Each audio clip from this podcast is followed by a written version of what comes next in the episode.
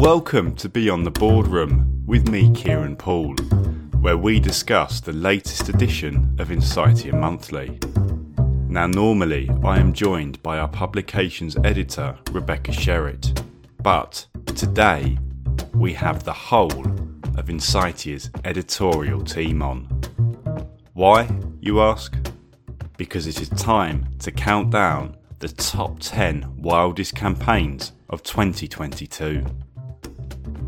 We've done this countdown type episode for the past 2 years for the August magazine, and it has proved to be very popular with you. So please welcome onto the show Josh Black, Jason Booth, Miles Rogerson and Will Arnott, plus of course Rebecca. Each of our writers will tell us about the campaigns until we reach the number one wildest campaign of the year.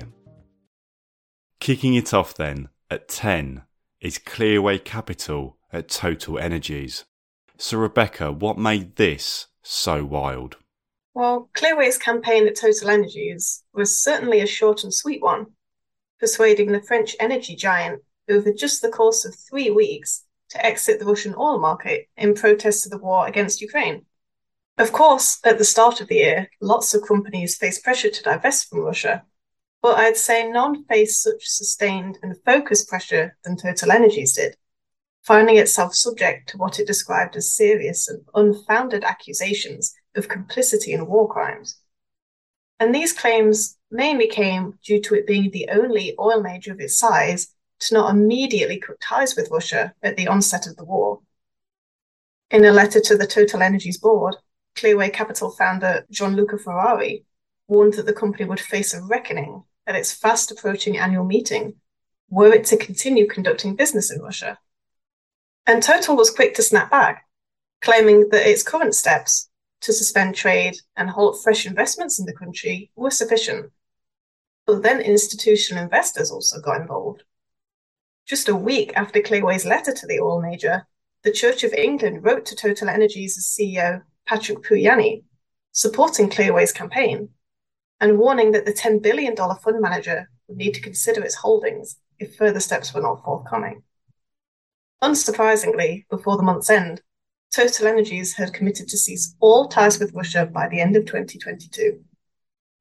This campaign was really interesting since it served to demonstrate how companies need to be responsive to what their peers are doing in the ESG space. They will be seen as lagging behind if they don't align themselves with market standards, and this can have a significant detrimental impact on business. At 9, we have Oasis Management at Fujitec. Will.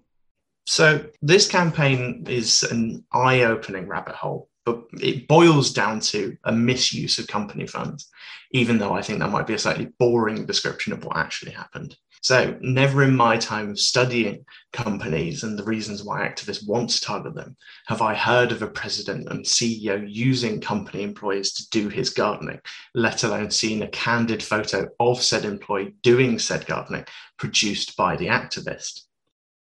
And while I put gardening at the top of my list as the most surprising thing that Oasis Management uncovered and accused the Uchiyama family and former president and CEO Takakazu Uchiyama of doing, it's not the only one. There's also been Fujitec acquiring an ultra-luxury apartment lent for the personal use of the Uchiyama family, Fujitec purchasing failed personal investments made by President Uchiyama's family companies, Fujitec guaranteeing Uchiyama family entity debt and lending up to 20% of Fujitec's cash on hand to President Uchiyama-related entity for a period of up to 11 years without any security. So after all these accusations came out, Fujitec, I'm sure wanting to protect its own reputation, announced that a third-party investigation will take place into the accusations and that President and CEO Uchiyama will be standing down from his positions and will not stand re-election at the company's upcoming annual meeting, which took place on June 23rd. Despite Fujitec stating that Uchiyama's resignation and withdrawal from his re-election was due to the company believing that shareholders should not be able to vote on his re-election until he had rightly been cleared of all allegations, Oasis Management called it a blatant attempt to fool the shareholders. and shortly following the annual meeting, Oasis will probably feel that they were proven right, because despite having resigned from his position, Uchiyama was suddenly announced as the board's chairman, and Oasis called this a grave signal of the integrity of the company's board. What gardening was it? Trimming a hedge or just weeding? It's not clear from the photo, but you see this man laden in his Fujitec employee's uniform, wearing what looks to be like a beekeeper's hat and holding a rake. So interpret from that what you will. Innertate is Pershing Square at Netflix. Miles. Yeah, so it's a bit of a sob story, this one. Definitely one of the biggest losses this season. I'm sure everyone listening will know the name Bill Ackman, but it was back in January this year that his fund Pershing Square took a stake in Netflix. At the time, the stock had slid about 35%, thanks to concerns over its low operating margins and revenue growth. Pershing said it was unlikely to engage in activism with Netflix, and actually praised the company at the time for its best-in-class management team and, quote, high-performance culture. I remember seeing this as it happened at the time, but when Netflix came out in April saying that it had lost 200,000 subscribers, that was actually its first drop in subscribers in a decade. But that caused its stock price to basically just fall through the floor. In after-hours trading that day, it dropped 27%, and the next day it dropped more than 35%, which turned out to be their biggest one-day drop since 2014. Understandably, Ackman flipped Pershing Square's entire Netflix stake on April the 20th, and it was at an implied loss of around $400 million. At the time, he cited changes to the company's future subscriber growth as the reason for his decision. Amazingly, though, despite the loss, Ackman actually praised Netflix's, quote, exceptional growth potential, as he called it, and said the stock was trading at a meaningful discount to intrinsic value. In front of it, in seventh, is Carl Icahn at McDonald's. Jason. Yeah, Carl Icahn over the years has done nearly 100 activist campaigns, but he's never done a campaign quite like he did at McDonald's. For one, he didn't look to be looking for making money. Rather, he was looking to make a point, which was that the treatment of pigs and other animals in the supply chain of the fast food restaurant was unacceptable. But one thing that hadn't changed was the tactics he used, which were very much as he would have used in any other financial-driven campaign. He had sharply worded letters targeting the management for failing to protect its supply chain and pointing to the damage it could do to the reputation. And he also nominated two director candidates for McDonald's board. Unfortunately for Icahn, it didn't fly too well with shareholders or proxy advisors. Both ISS and Glass Lewis recommended that shareholders vote for the company's director slate, simply because they felt that Icahn hadn't made a compelling argument for change. Though that may not have been the point, because he did raise the issue to the highest level. Thus, it wasn't surprising that at the May 26 shareholder meeting, all 12 of the company's directors were re-elected. But Icahn made his point, and following the vote, McDonald's pledged to, quote, be a leader in the ESG initiatives, including animal welfare, which maybe was what Icahn wanted all along. Sixth is Alta Fox at Hasbro. Rebecca. Alta Fox's campaign at Hasbro, which pushed the toy maker to spin off its very popular Wizards of the Coast unit, was full of some pretty crazy twists and turns. It was also unique in that it won the attention and support of not just retail investors, but also the gaming community. It all started back in February, when Alta Fox nominated 5 directors to Hasbro's board, calling its Wizard of the Coast segment, which houses the iconic card game Magic the Gathering, the hidden gem. The activists claimed that the Wizard of the Coast segment had more than enough potential to correct the company's history of poor disclosure, reckless spending, and weak shareholder returns, especially considering the profits it was already bringing in. Revenue in that unit surged an impressive 42% in 2021 to almost $1.3 billion and made up nearly half of the company's $1.3 billion. Outside of the boardroom, Alta Fox's campaign also won the support of a lot of gamers and retail investors. Most of these had long argued that Wizards of the Coast had been overly focused on profits at the expense of player experience. So, as you can imagine, gamers and retail investors were only too happy to support the idea of a professional Magic the Gathering player that has a real passion for the game, getting involved in how the game is managed. And interestingly, Alta Fox co-founder Connor Haley is well known as a player among the Magic the Gathering circles. But unfortunately for Alta Fox and its many supporters, Hasbro was resistant to the activist demands, electing to appoint 2 directors of its own in April. Shortly after, the fund manager trimmed its slate to 3, and then ultimately 1 director, after it also failed to win the support of proxy advisors. Despite Alta Fox ultimately facing defeat, I think it wouldn't be surprising to see Hasbro face further activist intervention in the coming years, should it fail to capitalize on Wizard of the Coast's popularity. After all, Alta Fox noted in its recent Q2 results that Hasbro's stock has drifted back to disappointing 5-year lows after the proxy contest result. Making the top 5 is Sachem Head at U.S. Foods. Miles. Yeah, so it was back in February this year that Sachem Head took an 8.7% stake in U.S. Foods and nominated 7 directors, including its own managing partner, Scott Ferguson. They ran the campaign ultimately to win board seats, but since February, they've also criticized management's ability to increase operational efficiency after the company announced a pretty weak outlook report for 2022, which kind of hinted at earnings being below analyst expectations. At the end of March, US Foods appointed 2 new independent directors to its board, which ended up kind of encouraging Sachem Head to cut its slate from 7 to 5 nominees in April. It was also around this point that Scott Ferguson, the managing partner of Sachem Head, offered to end the proxy contest if US Foods agreed to hand over 4 seats and either find a new CEO or explore strategic alternatives, which could mean everything and nothing. It could mean anything from a sale or merger to, a new strategic direction. The company fought back, accusing the activist of holding settlement discussions in such a, quote, erratic manner that it prevented a truce. It also released an unscheduled earnings report a couple of days later, which highlighted better than anticipated performance. Then finally, in May, just one day after ISS declared its support for 3 of Sachem Head's nominees, a settlement was reached. Scott Ferguson, James Barber, and David Toy now had board seats, and the company's CEO agreed to step down.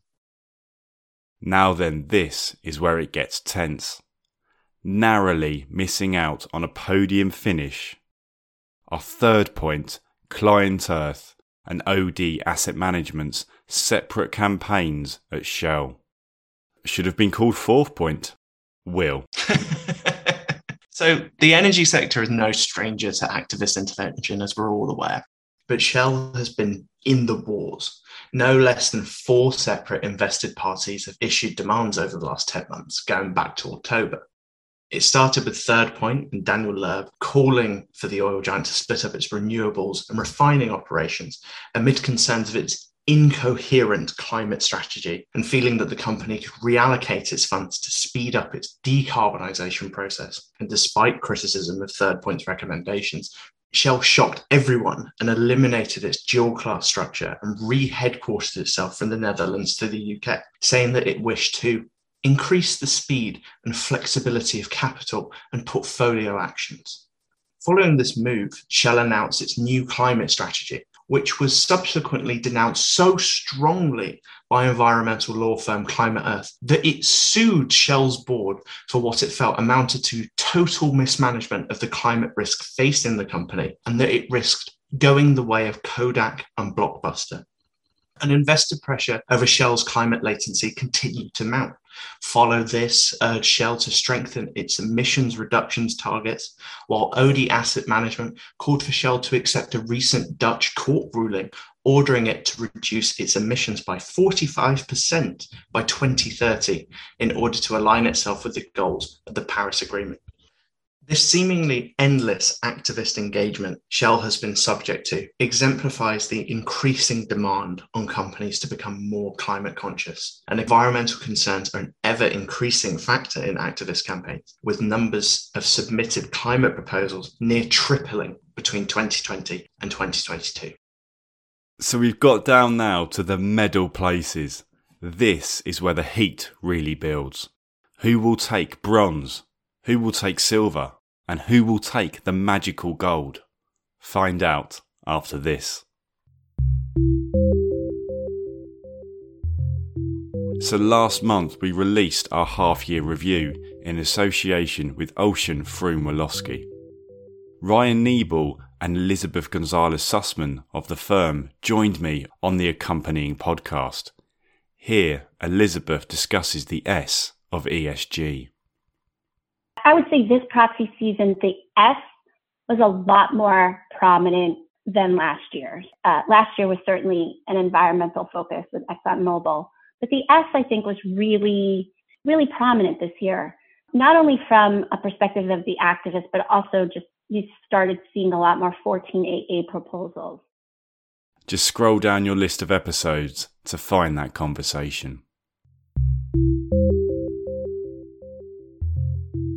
So back to the countdown, and we left you knowing the positions 10 through to 4. But now it is time for that top 3. Taking bronze is Warren Lichtenstein's campaign at Aerojet Rocketdyne. Josh. This proxy fight was described to me by someone involved as probably among the top 5 wildest of all time. It involved someone who was well known as an activist investor, Warren Lichtenstein of Steel Partners, who has a long history going back to the 1980s of ruffling feathers, not just in the US, but in Japan, where he was one of the first activists to run proxy fights. And this situation involved him running a campaign somewhat at the behest of another player from the unusual position of being the chairman of the company. Lichtenstein had a falling out with the CEO, Eileen Drake, over a merger with Lockheed Martin that was blocked by antitrust regulators. And Lichtenstein and Drake disagreed about what to do with Aerojet Rocketdyne and whose fault the merger collapsing was. Lichtenstein said that Drake had failed to plan for the potential aftermath of the deal going wrong. Drake said that Lichtenstein had actually undermined the merger. So it became a deadlock, and it was actually Drake that called a special meeting via written consent and put the proxy fight on the books. Then Lichtenstein sued Drake over her use of company resources to wage a proxy contest, resulting in a quite influential court case in Delaware. What actually happened in the end was a bit of an anti-climax. ISS, one of the main proxy advisors, was scathing of Lichtenstein's track record and involvement in the campaign and recommended against his slate of nominees. But I think what was more interesting was the governance lessons from the proxy fight. The fact that ISS was so critical of the executive chairman role might be something that we see in subsequent proxy seasons. The fact that the board had an even number of directors, which resulted in this kind of deadlock because you didn't have an odd number to break it. And the fact that, you had an activist as chair of the board for a long time, eventually coming to kind of criticize and wage a campaign against the CEO who had come in under their tutelage. So all in all, a pretty wild governance omnishambles, really. Something that we probably won't see the like of for another few years. Coming so close to the gold, but ultimately finishing with silver, is Legion Partners' huge campaign at Guess. Rebecca. Yes, Guess finished with silver. It wasn't quite wild enough to finish at the top. Indeed. Well, talk us through this one. Legion Partners' campaign, seeking to oust Guess founders Paul and Maurice Marciano over long-standing allegations of sexual misconduct, served as a warning to boards everywhere to double down on their oversight of executive behaviour. Legion's campaign may have been financial at its core, seeking to improve the company's share price after a decade of severe underperformance. But the activists' implementation of ESG considerations highlighted how important it is that companies address their ESG shortcomings before they become a legal and reputational risk. Legion commended Guess's current CEO, Carlos Alberini, for leading a remarkable turnaround of the fashion retailer, both operationally and in terms of improving profitability, but argued that the company cannot soar to new heights unless it sheds the legal and moral risk associated with having the Marciano brothers on the board. And this risk became only too evident at the start of the year when Guess and Paul Marciano were sued by their underwriter, Beasley Insurance.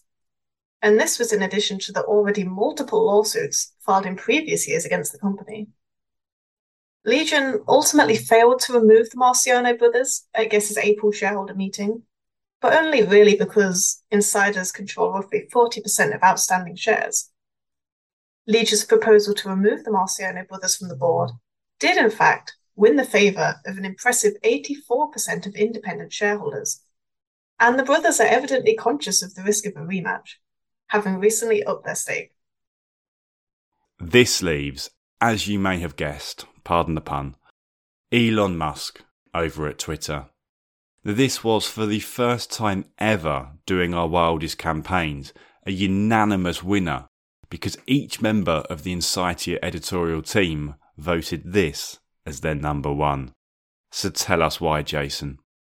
What started as a passive investment turned into a hostile takeover that turned into a failed takeover that turned into litigation.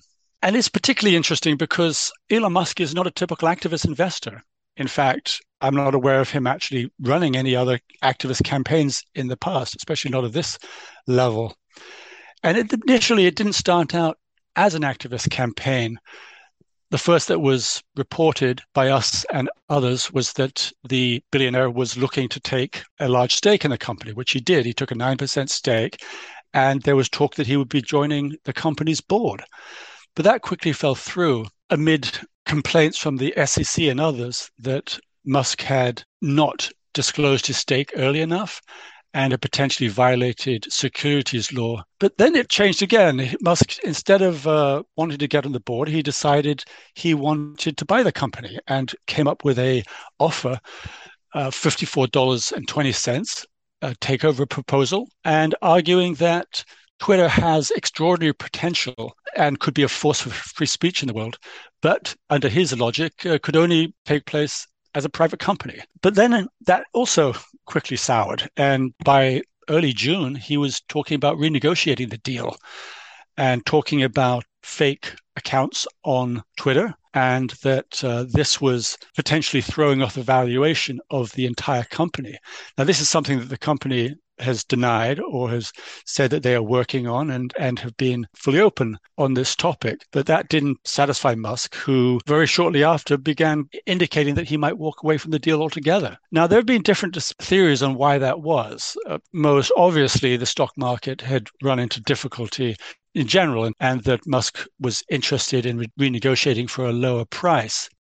Another theory was after his ally, Egon Durbin, who was already on the board, failed to win a majority support at the company's annual meeting, may have further soured the relationship. Though it should be noted that despite losing the vote, Twitter decided to keep Durbin on the board.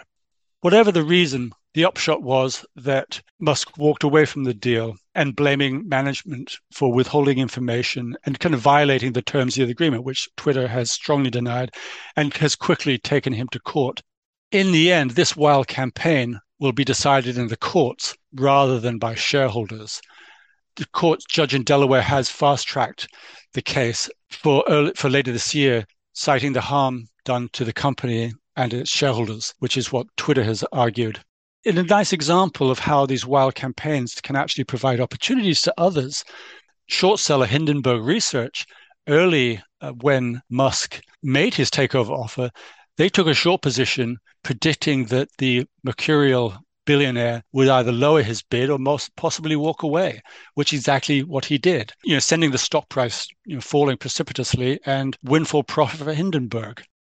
Ultimately, this raises the question of, will we see more such wild campaign led by celebrities of the stature of Elon Musk? Probably not. In the words of one person we spoke to, there will never be anything like this again because there aren't many Elon Musks out there. So that's it for another year of wild campaigns and our countdown. Do you agree? Do you disagree? Let us know by emailing insightia.press@diligent.com. Thank you for listening. I do hope you enjoyed the countdown. I'm Kieran Poole, and I'll see you next time.